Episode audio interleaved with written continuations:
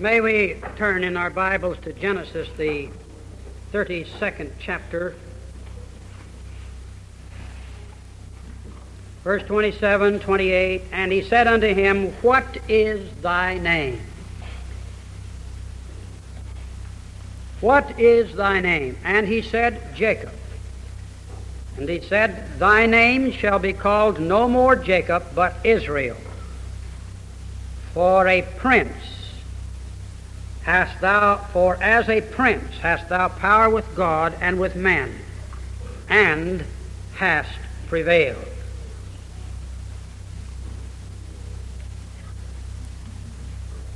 I've been giving you this series of messages on the patriarch Jacob, similar to the ones that I delivered a year ago on, on Moses. And as I've indicated, so much of the Jacob report deals with family affairs. Jacob had a brother. He cheated him. He lied to him. He deceived him. Stole his birthright. He was given the name Jacob because he was a supplanter, a supplanter. He moved in and took over. And after he had so wronged his brother, and his brother Esau decided to kill him, then his mother, who loved him, told him that he should go off up to their people and flee away, which he did. And after those 20 years, the Lord appeared to Jacob and said, Now, Jacob, go back down to thy kinsmen, go back to your father, and I'll bless thee. And so Jacob obeyed the Lord, and he went, and as he went with all his herds, all his flocks, all his cattle, all his sheep, he had his wives and his eleven sons.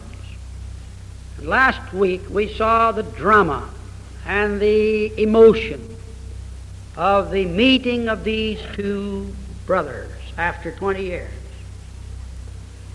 And God had changed the attitude of Esau. And Esau did not need to be appeased. He did not need to be uh, in any way purchased by the gifts of Jacob. But God was dealing with Jacob.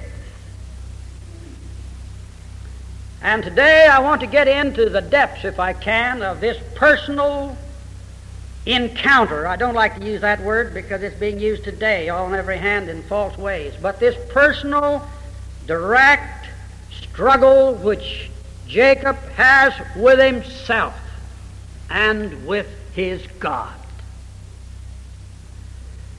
And it's right in the very midst of this uh, conflict which Jacob is having in his own mind about Esau and would Esau receive him or would Esau fight him? Would Esau kill him? It's right in the midst of this tremendous uh, build-up of 20 years that God speaks to Jacob.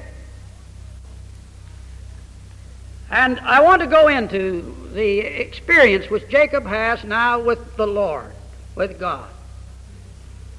And the first thing that we must recognize is that God dealt with Jacob alone.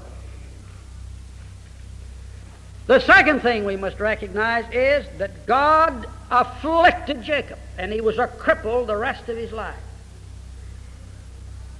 And the third thing we must see is that God changed the name of Jacob.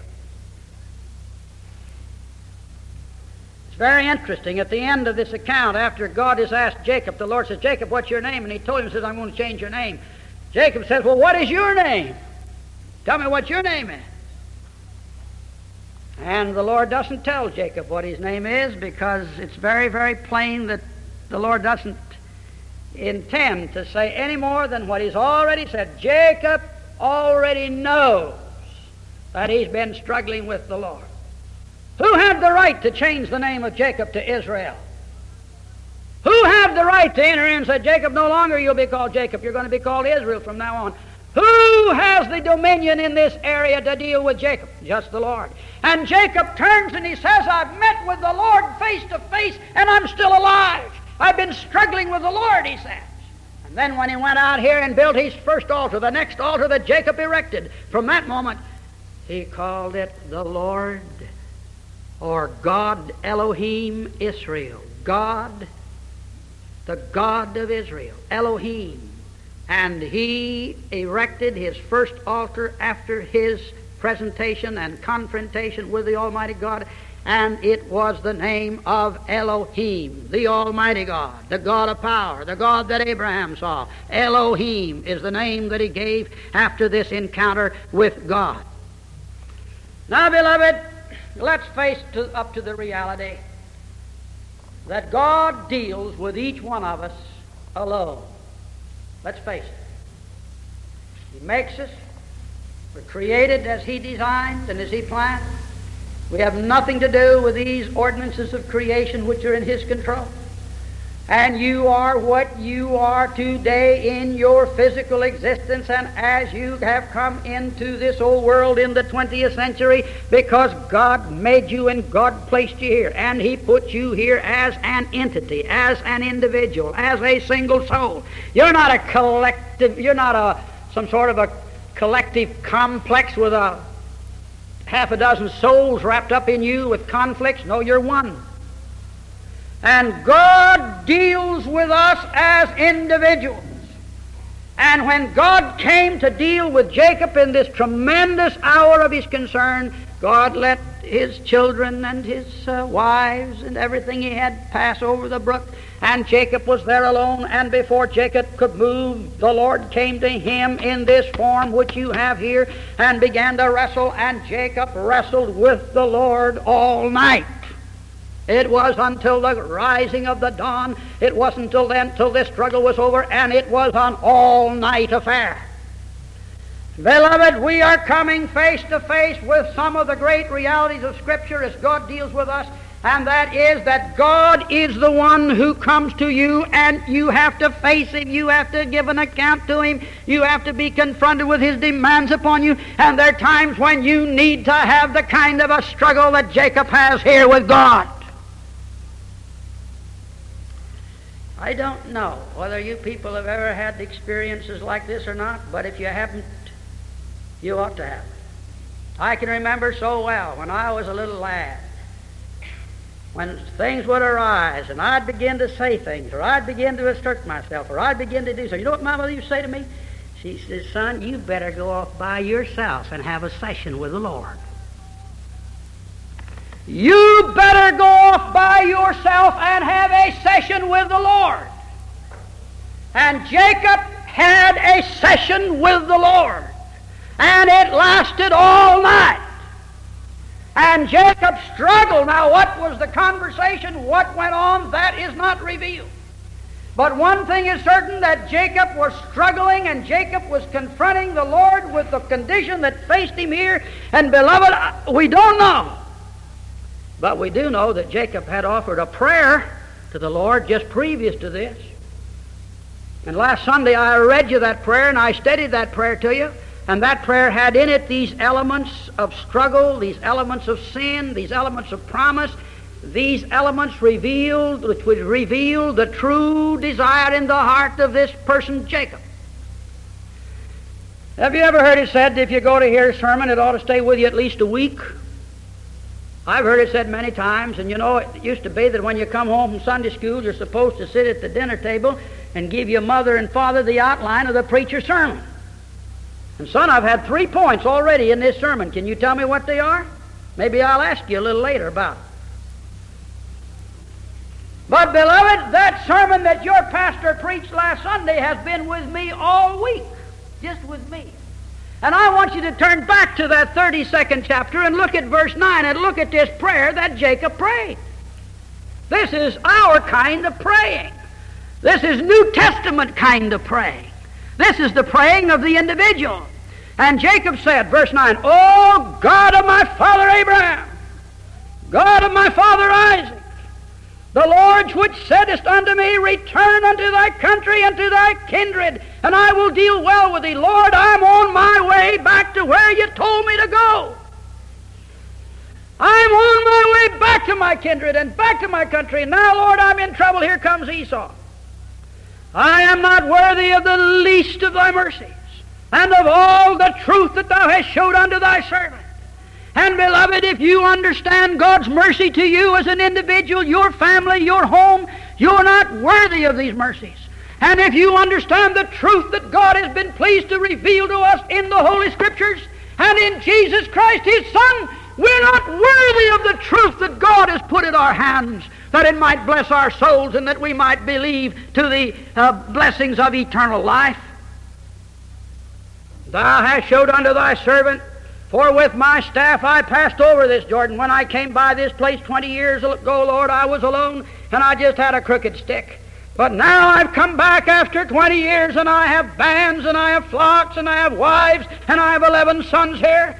Deliver me, I pray thee, from the hand of my brother, from the hand of Esau, for I fear him, lest he will come and smite me and the mother of my children. And thou saidst, I will surely do thee good, and make thy seed as the sand of the sea, which cannot be numbered for multitude. That was the prayer of Jacob. And Jacob said, Lord, you told me you'd do me good, and now I'm in the midst of trouble. Get me out of my trouble.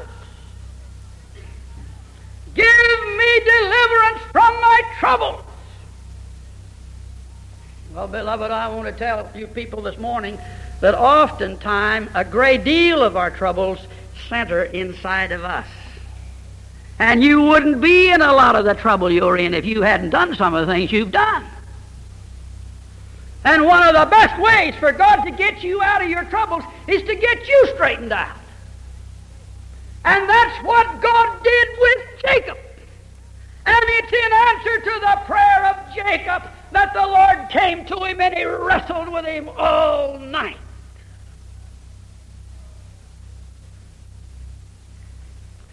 Beloved, there are many things in life that nobody can face up to but you yourself, and you can't run away from.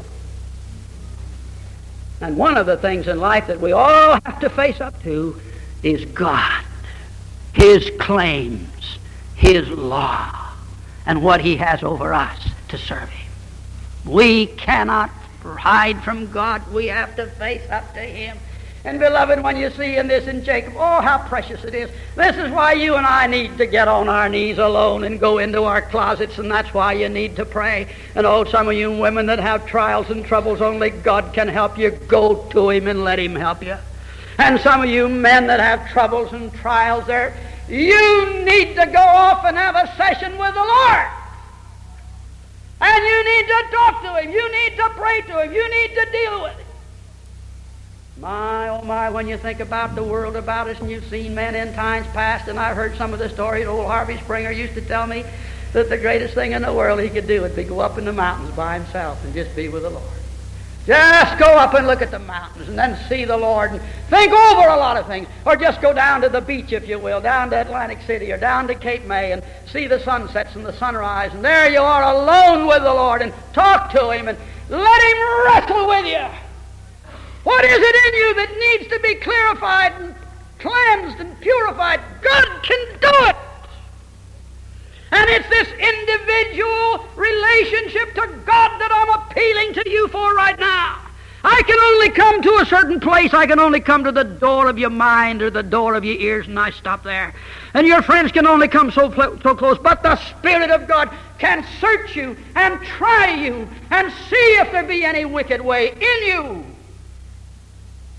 And Jacob was taken alone by God, and God dealt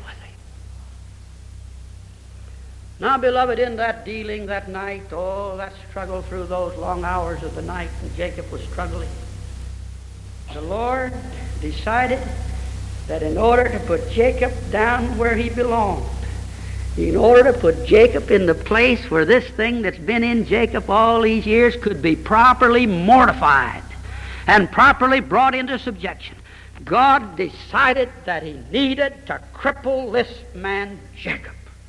And we read, if you'll notice in this account, these little words. And he touched the hollow of his thigh. And the hollow of Jacob's thigh was out of joint as he wrestled with him. And from that time on to the end of his days, Jacob had a joint that was troubled and he was a cripple. God Almighty touched Jacob and he touched him in the thigh and his bone was out of joint and Jacob had to carry that affliction with him because God knew that he needed it. Oh, beloved, let's go now into some of these things that are in the Bible in relationship to God's dealings with us. I know, O oh Lord, that thy judgments are right, and that thou in faithfulness hast afflicted me. Before I was afflicted, I went astray, but now I have kept thy statutes. And whom the Lord loveth, he chasteneth. And affliction and chastening for the believer, beloved, is not always a sign of judgment. It is a sign of the Lord's gracious concern for you. And we know that no tribulation, no affliction at the present moment may seem too good, but afterward it worketh the peaceable fruit of righteousness to them that are exercised thereby. And I'm sure Jacob was properly exercised by his thigh being out of joint. Beloved, when affliction comes and it comes in the providences of God, remember God is dealing with you to bring you closer to Himself. And beloved, when it does come, it worketh patience, and patience experience, and experience hope, and hope maketh not ashamed. Because the love of God is shed abroad in our hearts by the Holy Spirit that is given unto us. And so when the trial comes, the Spirit comes. And when the affliction comes, the Spirit comes. And tribulation has the blessed ministry of bringing us closer to God, breaking us down, causing us to submit to His will, to His power, to His providence, and leading us to say, Lord, if this is the way it is to be with me, then I will be duly exercised by it, and I'll be a cripple the rest of my life. Oh, the acceptance of these things in the life of a believer as they come in the providences of God. You have to go out and have an all night struggle with the Lord, many of you, before you get to the place.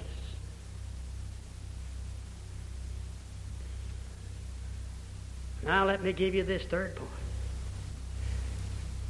Do you know what the messenger of God, or the Lord Himself, as He manifested Himself to Jacob that night? You know, he tried to get loose from Jacob. They were struggling, and as this thing moved on, and Jacob began to realize what was going on, Jacob got to the place where he was holding on. He says, You've stricken me in the, in the thigh, and I'm going to be crippled, and, and I'm not going to turn loose of you. I'm going to hold on to you. And you know, Jacob said to the Lord, He says, I'm not going to turn loose of you.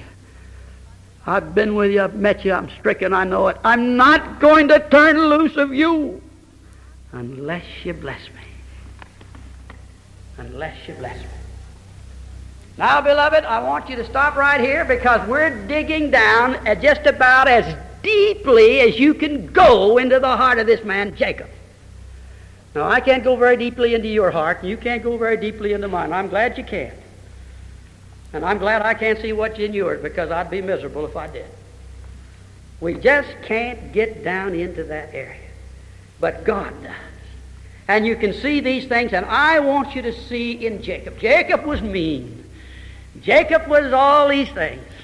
But down in the deepest inner recess of Jacob's being, there was that devotion to the God of Abraham which was first. It was there.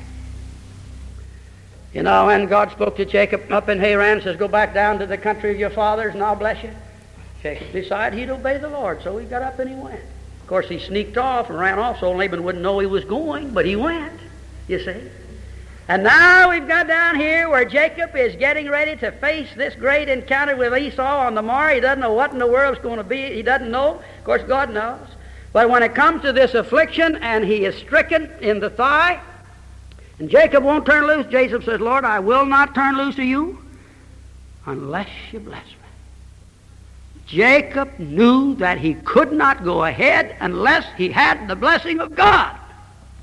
And beloved, I say to every member of this church and every member listening to me anywhere in the radio audience, don't you attempt to go ahead unless you know you have the blessing of God. You must have the blessing of God on your life and on your home and on your church. It is the blessing of God. God lifts up and none can put down, and God puts down and none can lift up. And beloved, it is God's goodness to you when He gives you gifts and gives you an abundance and He takes care of you and provides for you. And has God's blessing been any better to any other church in this country than He's been to Collingswood? My, how I want, as I stand in this pulpit, and as I expound to you the divine revelation, how I want the blessing of God upon the ministry that comes from this pulpit. How I want the blessing of God on everything that we're seeking to do. Jacob said, Lord, you've afflicted me. That's all right, but I'm not going to turn loose of you until you give me the promise that you will bless me. That you will bless me.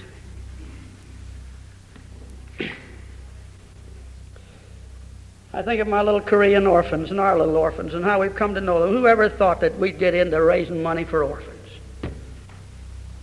Whoever thought that we'd get mixed up in a, a great thing like this that's come about with all that's involved in the Far East and these? Whoever thought that anything like this would ever open up to us? I never. Never thought. But now that we've gotten into it, the blessings have come, the blessings have come. I had one of the members of the church come to me just before I went in the pulpit and hand me a nice envelope, and he says, This is our annual gift, Dr. McIntire. And I says, Oh, I thank you so. And my heart was just rejoiced. And he said, Well, he says, Dr. McIntire, he says, you, uh, we give the physical, we give the money, but he says, we take from you the spiritual blessing. And beloved, that is right. It's the spiritual blessings, the spiritual understanding, the spiritual comprehension, these things that have to do with money and the material possessions, they pass away. They're of a secondary level. And God says, Seek ye first the kingdom of God and his righteousness. And all these other things will be added unto you. Lord, I'm not going to turn loose of you until I have the promise that you will give me a blessing. Now, beloved, I want to show you something else that goes very, very deep. God doesn't bless you because of your material possessions and your material consideration. Not for a moment. God blesses you for the spirit that he sees in that heart in relationship to what he has given you. That's where the blessing is money, piles of it. All the treasures of the earth, what are they? Well, they belong to God. What God wants is the free, devoted gift of your heart. That's what He wants. And when He sees it, He'll bless you for it. I don't know whether I mentioned this in relationship to our great Korean ministry.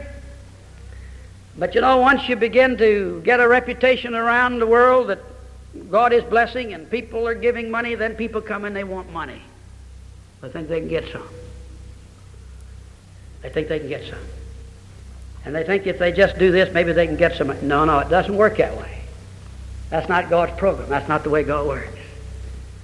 You know, beloved, when we went to Korea in 59 and all these folks came out and took their stand, they took their stand before they knew what they were going to get or what was coming afterwards. It's not anything to take your stand when everything's set up before you rosy. I'm going to be better off than it was before. Just step over here. We'll give you all the money you want. That's nothing. God wants to see in you and me a total dependence upon His promise, upon His word. Let's do right because it's right. He'll take care of the consequences. Let's stand for the Lord because it's the thing that He asks us to do. He'll take care of the rice bowls. He'll do that for us. And this is what God asked in Jacob, and he saw it. And when God heard Jacob say, Lord, I won't turn loose of you until you bless me. The Lord said, Jacob, what's your name? And I wonder how Jacob felt. Did Jacob want to tell him his name, that old mean fella that Vic mixed up in all these troubles because of what he did to his brother? Did Jacob want to tell him his name? What would you do if the Lord asked you, son, what's your name? Would you be ashamed of it? how would you feel? What's your name? Been wrestling with you all night. The dawn's beginning to break, and, and Jacob says, I'm not going to turn loose of you until you bless me. And the Lord says, What's your name? Well, I think Jacob probably was just a little bit ashamed to tell him what his name was. Jacob. I'm Jacob. And the Lord says, Well, Jacob, now just wait. From now on, I'm going to change your name. Oh, Jacob, you've been so changed. Oh, you've grown so. Jacob, You've put me first. You've stood and struggled with me, and I've afflicted you, and all through these things, now you've still wanted my blessing. What do you think Jacob would have done if, when Jacob was afflicted and he smit his thigh, Jacob turned around and says, Is that the way you're going to treat me? I'll have nothing to do with anybody that afflicts me like this. I'm finished with God. That's what a lot of people say when the first little bit of affliction comes. They get up and say, Well, why did God do this to me? I don't like him. I'm going to leave him. No, Jacob didn't say that. Not at all. Oh, beloved, the world about us says if God will be good to me and do this and do this and do this and do this, well, then maybe I'll be all right to God. Beloved, God's already done everything He'll ever do for you. He's done it in Jesus Christ. He sent Him to be your Savior. He raised Him from the dead. He wants you to believe in Him. And He's told you that every blessing that He'll ever give to you will come through Jesus Christ. No, when God saw Jacob afflicted, he didn't, uh, Jacob didn't come back with any arguments or any excuse. He said, My name's Jacob. My name's Jacob. My, oh my, you ought to be proud of your name as the years go by. It ought to be a name that means something, stands for something. Your name, a good name. A good name is rather to be chose, chosen than the multitudes of riches and gold. And God said, Jacob, from now on, from now on, Jacob, your name's going to be changed to Israel. Israel. You're a prince. You've touched the depths of the spirit of man and you've put your soul on my side. You're a prince. You're going to be the leader of Israel, and the 12 tribes will call you Israel. Thou hast power with God. You're going to have power with men. Oh, beloved, when God says, Who is it that gives men power with God? Who is it that have, has access to God? Oh, beloved, we can go into his presence in the name of Jesus Christ, confessing our sins and asking us to hate sin and to cleanse our hearts and let our hearts be open and tender to what the Spirit has to say to us. And then let's go on and do what God desires us to do as his children. We will have power with God. And then he says, I'll give you some power, I'll give you some influence with men. In the world in which you and I live, and in which I live, this world of the clergy, on every hand today, the clergy want power. They're going everywhere for power.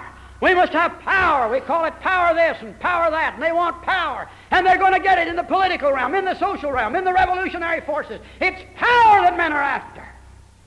God says to Jacob, from now on, Jacob, you're going to have power with me, and you're going to have power with God.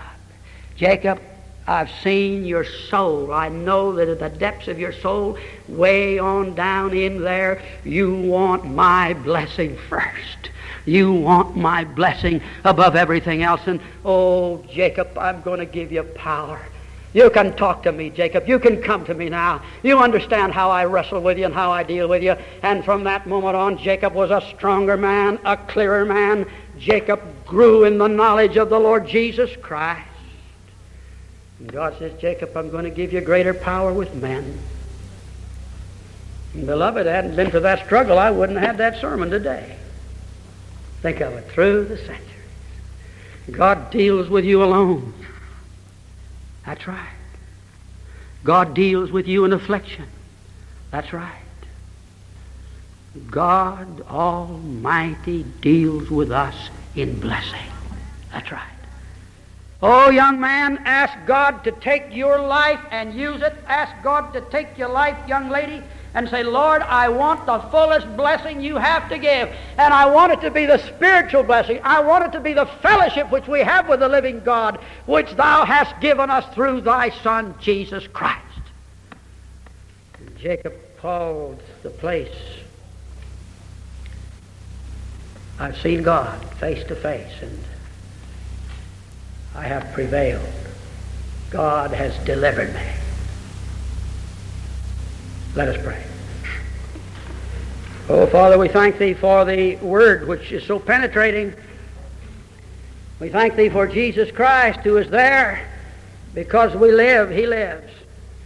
And oh, Father, we thank Thee that Jacob wrestled with God, and though he went through life a crippled man throughout all his years, Thy blessing was upon him as never before. And he is our father, Jacob, our spiritual father, along with Abraham.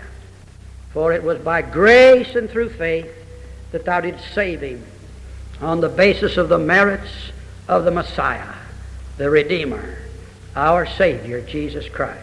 Amen. Hymn number 177. 177.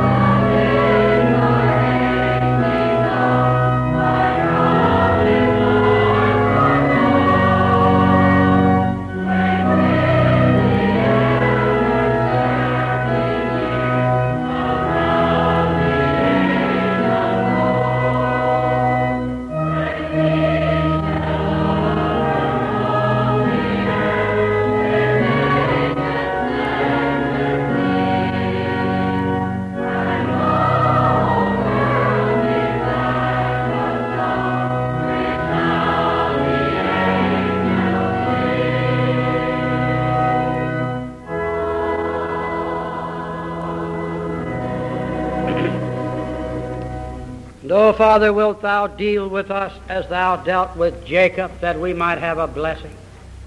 And at this Christmas time, may the blessings of heaven come down to us all. Save the unsaved. Call the young men to be preachers, Lord. We need them so. Help us to carry on the work of the Lord with thy favor. For Christ's sake we ask you. Amen.